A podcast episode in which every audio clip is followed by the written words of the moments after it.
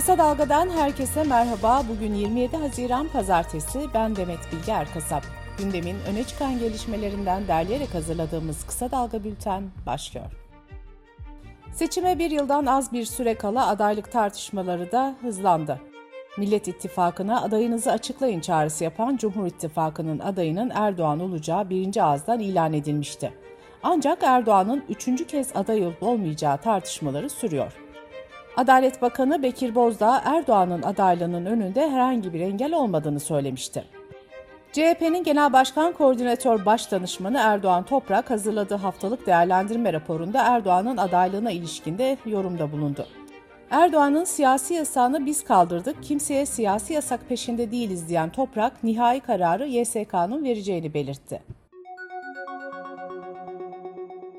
Marmaris'teki orman yangınından sonra İçişleri Bakanı Süleyman Soylu ceza olarak idamı gündeme getirmiş. Cumhurbaşkanı Erdoğan da bu söyleme destek vermişti. Orman yakanlara verilen cezaların artırılmasına yönelik çalışmalara başlandığını belirten Adalet Bakanı Bekir Bozdağ ise Cumhurbaşkanımız idam dahil ormanları yakanlara her türlü yaptırım uygulanması gerektiğini ifade etti. Çalışmalarımız doğrultusunda açıklamalarımızı yapacağız diye konuştu. Saadet Partisi Genel Başkanı Temel Karamollaoğlu'ndan da idam söylemine destek geldi. Karamollaoğlu ne olursa olsun cinayetlerde idam cezası muhafaza edilmeliydi dedi. Bu yıl 30. kez düzenlenmek istenen Onur Haftası etkinlikleri Beyoğlu ve Kadıköy kaymakamlıkları ile İstanbul Valiliği kararı ile yasaklanmıştı. Yasağa karşı dün Taksim Sıra Serviler Caddesi'nde toplanma çağrısı yapılmıştı. Taksim'i abluk altına alan polis yürüyüş öncesi Cihangir ve Büyükparmak Kapı sokakta kafelerde oturanlara ve gazetecilere müdahale etti. KSGL'nin bilgilerine göre müdahalede en az 150 kişi gözaltına alındı. Gözaltına alınanlar arasında geçen seneki onur yürüyüşünde boğazına basılarak gözaltına alınan AFP muhabiri Bülent Kılıç da var.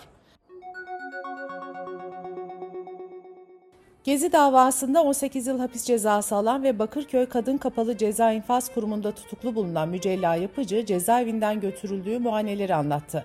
Bir gün gazetesine yazan Yapıcı bütün muayenelere kelepçeli götürüldüğünü ve diş hekiminde bile kelepçenin çıkarılmadığını aktardı.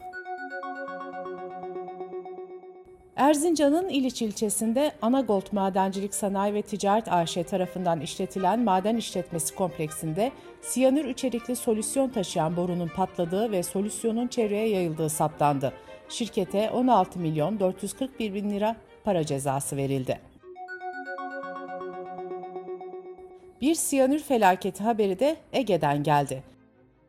Manisa, Muradiye Orta Ölçekli Sanayi Bölgesi'ndeki 3 fabrika Karaali Köyü'nün tarımsal sulamada kullandıkları sulama kanalına siyanür ve sülfür atıklarını bıraktı. Kanalın yakınında faaliyet gösteren bir fabrikada 8 işçi zehirlenerek hastaneye kaldırıldı. Koronavirüs salgınında ilk aşıyı duyuran ve geliştiren Profesör Doktor Özlem Türeci ve Profesör Doktor Uğur Şahin'e Vehbi Koç Vakfı tarafından insanlığa üstün hizmet ödülü verildi.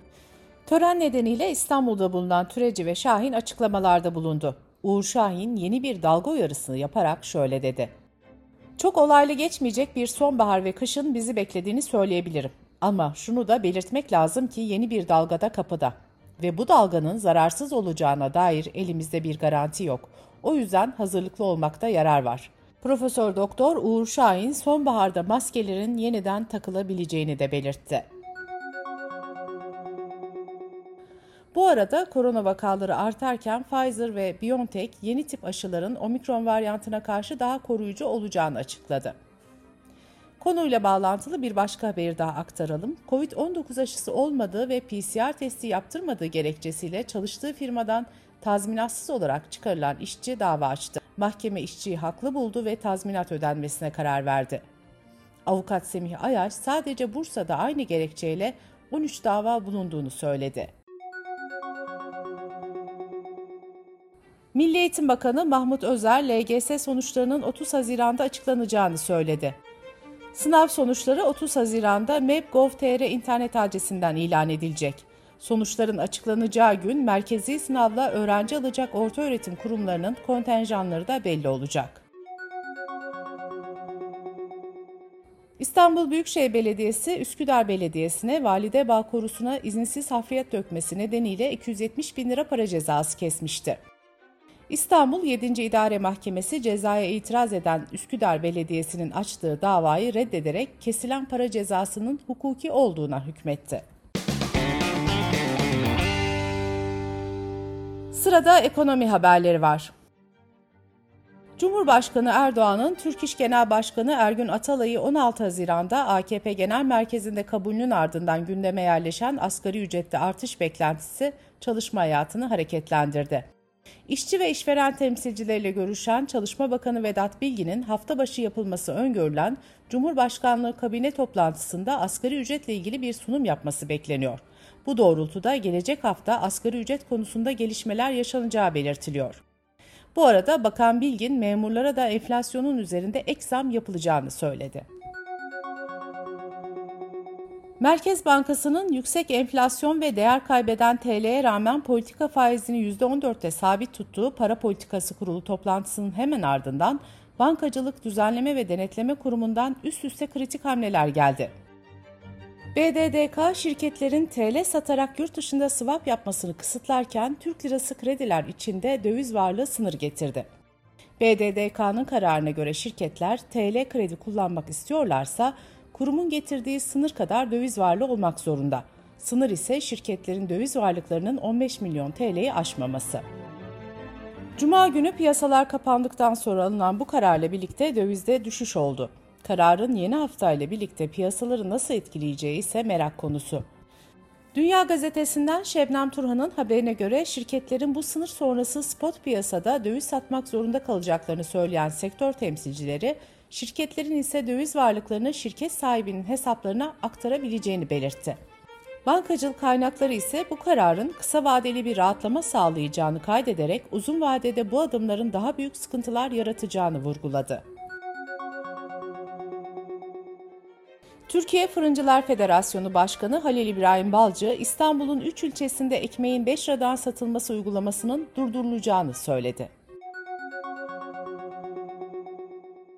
Türk Şeker'in tarım kredi ve bazı marketlere ucuza sattığı şekerlere %67, diğerlerine de %37 zam yapıldığı belirtildi.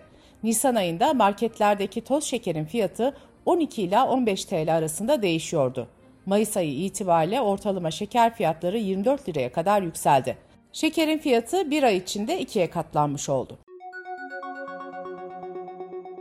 Resmi gazetede yayınlanan karara göre etil alkolde gümrük vergisine dökme olanlar için %25, ambalajlı olanlarda ise %30 zam yapıldı. Dış politika ve dünyadan gelişmelerle kısa dalga bültene devam ediyoruz. İspanya'nın başkenti Madrid'de düzenlenecek ve 28 Haziran akşamı İspanya Kralı 6. Felipe'nin vereceği yemekle başlayacak olan NATO zirvesinin 29-30 Haziran'daki resmi oturumlarına İsveç ve Finlandiya'da katılacak. Ancak iki ülkede NATO üyelerine açık olan oturumlara değil, ittifakın en değerli ortaklarıyla düzenleyeceği oturumda bulunacak. Bu oturumlarda ayrıca Asya Pasifik dörtlüsü olarak bilinen Avustralya, Japonya, Yeni Zelanda ve Güney Kore'nin liderleri de olacak. Türkiye, Finlandiya ve İsveç'in NATO üyeliğine terör örgütlerine destek verdiği gerekçesiyle karşı çıkıyor. İspanya'nın Kuzey Afrika'daki iki özerkelinden biri olan Melilla'da insanlık dramı yaşanıyor. Cuma günü çoğu Sahra altı Afrika ülkelerinden gelen 2000'den fazla sığınmacı Melilla'ya geçmek için sınıra yüklendi. Yaşanan izdihamda ölenlerin sayısı en az 23 olarak açıklandı.